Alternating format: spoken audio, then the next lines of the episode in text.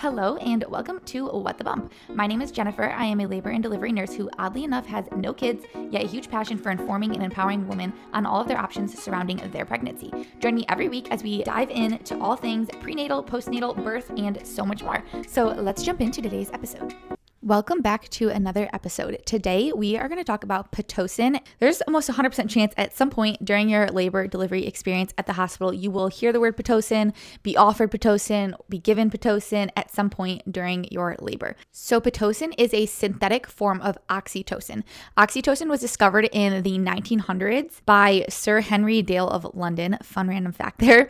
It was found in an extract from the human pituitary gland, which is a pea sized structure at the base of your brain, the pituitary gland and they found this oxytocin in there and they discovered that it caused uterine contractions in a pregnant cat. So that's actually how oxytocin was discovered. Pitocin and oxytocin are identical in chemical structure, which is comprised of a chain of nine amino acids. However, they don't act the same in the body. Pitocin is the synthetic form of oxytocin, which your body produces naturally, which is what kind of puts you into labor and keeps your labor progressing. They both cause uterine contractions that help to birth your baby and to birth the placenta and, and prevent postpartum hemorrhage. The main difference is that Pitocin does not cross the blood brain barrier like oxytocin does. So, oxytocin does kind of give you a euphoric feeling when your body produces it naturally. That's why sometimes after birth, when the oxytocin surges, or even after birth, when you breastfeed your baby, you are having an oxytocin surge, and that kind of causes that euphoric bonding with your baby. Pitocin does not give you that euphoric feeling. It does the same physically in your body, it just really doesn't cross the blood brain barrier, so it doesn't give you that feeling that normal oxytocin production would. When oxytocin is naturally released in your brain, it reduces anxiety, it reduces stress, and it actually reduces your perception of pain, which is why Pitocin sometimes can cause your contractions to be a lot more painful. If you've done labor without any Pitocin naturally and then you do it with Pitocin naturally, a lot of women will say it feels more painful. Why do we use Pitocin? So, Pitocin is commonly used in clinical practice to induce labor or to start labor. Also, it is used to speed up or augment labor, as well as used postpartum to kind of help the uterus contract after birth and to help with bleeding postpartum. In a picture perfect world, your body would produce oxytocin, which is the natural form of Pitocin. Your body would go into spontaneous labor. The your body's natural oxytocin would carry you through labor. It would help help your body to birth your baby. And then afterwards, your body would keep on producing enough oxytocin to help your uterus cramp up and to control bleeding. But this does not always happen. Sometimes we need to induce labor, speed up labor, and sometimes things happen. So, Pitocin is our form of oxytocin that we can chemically produce. So, I touched on the three reasons why we use Pitocin during labor, but I'm going to go a little bit deeper into each one. So, like I said, one of them was induction or starting of labor, the other one was augmentation or speeding up labor, and then the last one that we use Pitocin mainly for is just to help the uterus contract after birth of the baby and after birth of the placenta and help control bleeding. So, to start off, induction. Why do we use Pitocin for induction? How does it work? And how exactly will that be given to you in the hospital? So, some reasons Pitocin might be used to induce labor. Let's say that you have gone way past your due date and your physician decides we need to induce labor. And Pitocin isn't necessarily used if your cervix is still closed. However, if you're maybe two, three, four centimeters, they might use Pitocin to go ahead and induce labor. If you're not and your cervix is closed, they might use something like a Cervidil or a cervical ripening agent before the Pitocin to induce labor. Other reasons, maybe IUGR, which is just where the baby does not grow, is not growing steadily or enough really in utero. So they just decide that it is time to deliver. Another reason is the baby is measuring very large. If you have gestational diabetes, rupture of membranes, so if your water breaks but you're not necessarily in labor, they might use Pitocin to help to induce and really start and pick up your labor. Another reason why Pitocin might be used is an elective induction. If you choose, maybe you want to be induced a little bit early. There are many reasons why labor might be induced, but the end goal of Pitocin induction is for the Pitocin to mimic your body's natural oxytocin and just help speed up and start your labor. Oxytocin is the main driving hormone in labor, and so the Pitocin is basically just going to supplement that and artificially kind of put your body into labor in a way. And I do get asked quite a bit, how many like women actually come in in labor and how many do you guys induce or things like that? And I don't really know the statistic. Honestly, to me, it seems like I would say like 30 to 40% of women we are inducing or at least augmenting with the Pitocin to kind of help speed up and get their body really into labor. But I looked up the statistic and it was roughly one in five deliveries are now induced. So if you are having a Pitocin induction, or let's say you come into the hospital and you're laboring, but your labor kind of slows down, or your cervical change slows down, your contractions slow down, or your labor just stalls out for some reason, they will most likely start Pitocin. Pitocin is given in the IV, so it's basically diluted in a bag of saline, and then it is put on a IV channel pump. The tubing is connected to your IV, and the Pitocin just runs continuously and slowly into your IV. We start it really low at a dose of about two, and then we increase it every 30 minutes by another two. So we go two, four, six, eight, all the way up to 20. My hospital, our policy is that we go up to 20, and we try to just get your contractions about every two to three minutes apart. Once you hit 20 on the Pitocin, that's kind of the max dose that we like to go up to. If we need to go past it for some reason, of course, the physician will come and be consulted and they might put in some internal monitors to see if your contractions are strong enough and other things like that. But the main point with Pitocin is just to try to get those contractions a little bit stronger and every two to three minutes apart to where they are really making cervical change.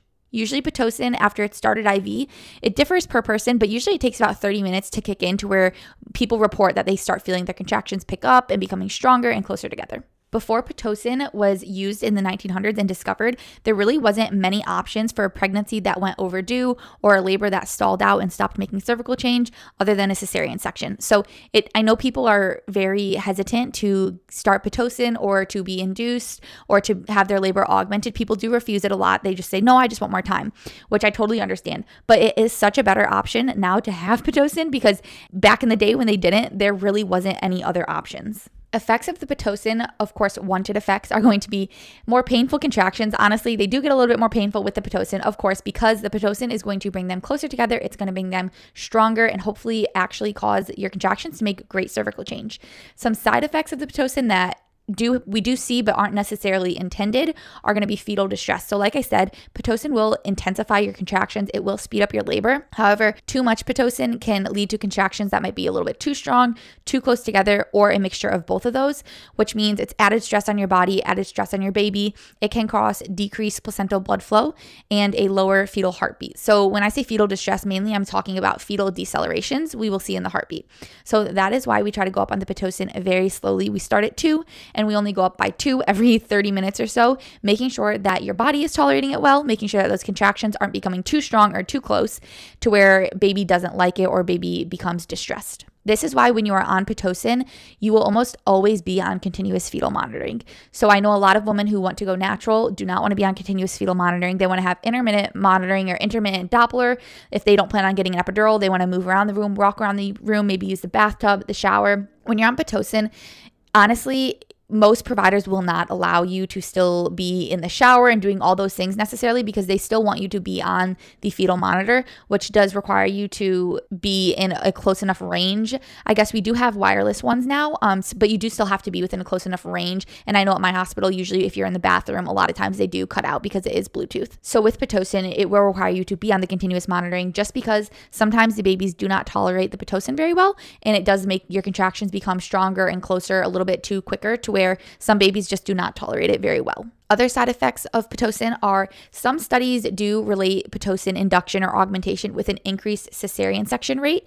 That has not necessarily been proven. It's a really, really, really hard thing to study because, on the same other hand of that, you can say that, you know, if you have a really prolonged, stalled out labor that's not making good cervical change, your chances of a cesarean are also going to be higher there. So, that's really not fully supported, but there are some people who do believe that Pitocin will just lead them down kind of a path of medical intervention that will lead them to a cesarean section. Another risk with Pitocin is going to be uterine rupture, which is very, very rare. But if your contractions are way too strong, it can cause a tear in the uterine wall, which would cause the uterus to then rupture kind of into the abdominal cavity and surrounding areas of your body. I have used Pitocin for induction and augmentation so many times, and we use it every single day, multiple times, all the time on so many patients, and I have never had a uterine rupture from Pitocin use thank God. I really thank God. But I know that that can be a concern for some people. And like I said, that is extremely, extremely, extremely rare. And the last side effect of Pitocin that I wanted to touch on is that a prolonged exposure to Pitocin during an induction or augmentation can actually cause an increased risk for postpartum hemorrhage. So Pitocin is used postpartum to stop bleeding and to prevent a postpartum hemorrhage. However, a prolonged exposure during labor and prolonged, I'm talking like a whole day on Pitocin mainly, a prolonged exposure can lead to an increased risk to postpartum hemorrhage. The prolonged exposure to Pitocin throughout labor may lead to a reduction in the number of oxytocin receptors. So it's it's called re- receptor desensitization. So it's a big word or receptor downregulation basically, which it all it means is that by using this for so long, it makes your body less susceptible to the effects of Pitocin. So, honestly, my best way to put it, and I know this might not be the greatest analogy, but if you think about somebody who uses drugs, in the beginning of using drugs, it might only take a little bit to get you that euphoric high feeling. However, after a long time, people become addicted, and this is how people accidentally overdose because their body, their receptors become almost used to it. So it takes more to get that same effect. Same thing with Pitocin. We give it to you throughout labor for so long. And this is, I'm talking like prolonged, like if you have it, if you're on Pitocin maybe for a whole day, then afterwards it can lead to that same exact effect where your receptors are desensitized to the Pitocin. And we go to give it to you postpartum, and it doesn't really do what it's supposed to. It really doesn't cause your uterus to cramp up and clamp down like we want it to. And normally we are completely prepared for this. We know if you've been on Pitocin all day long that when you deliver, we should be a little bit prepared to have maybe some extra bleeding. And there are there are other drugs that we do use and will use and can use during this situation. But like I said, go back and listen to episode three of the podcast where I talk about postpartum hemorrhage and I really go more in depth on that. But that is another side effect of prolonged Pitocin usage. Other options for inducing or augmenting labor that are not going to be Pitocin, if you want to try to avoid a medical intervention and kind of leave that as a last option, are going to be tons of walking.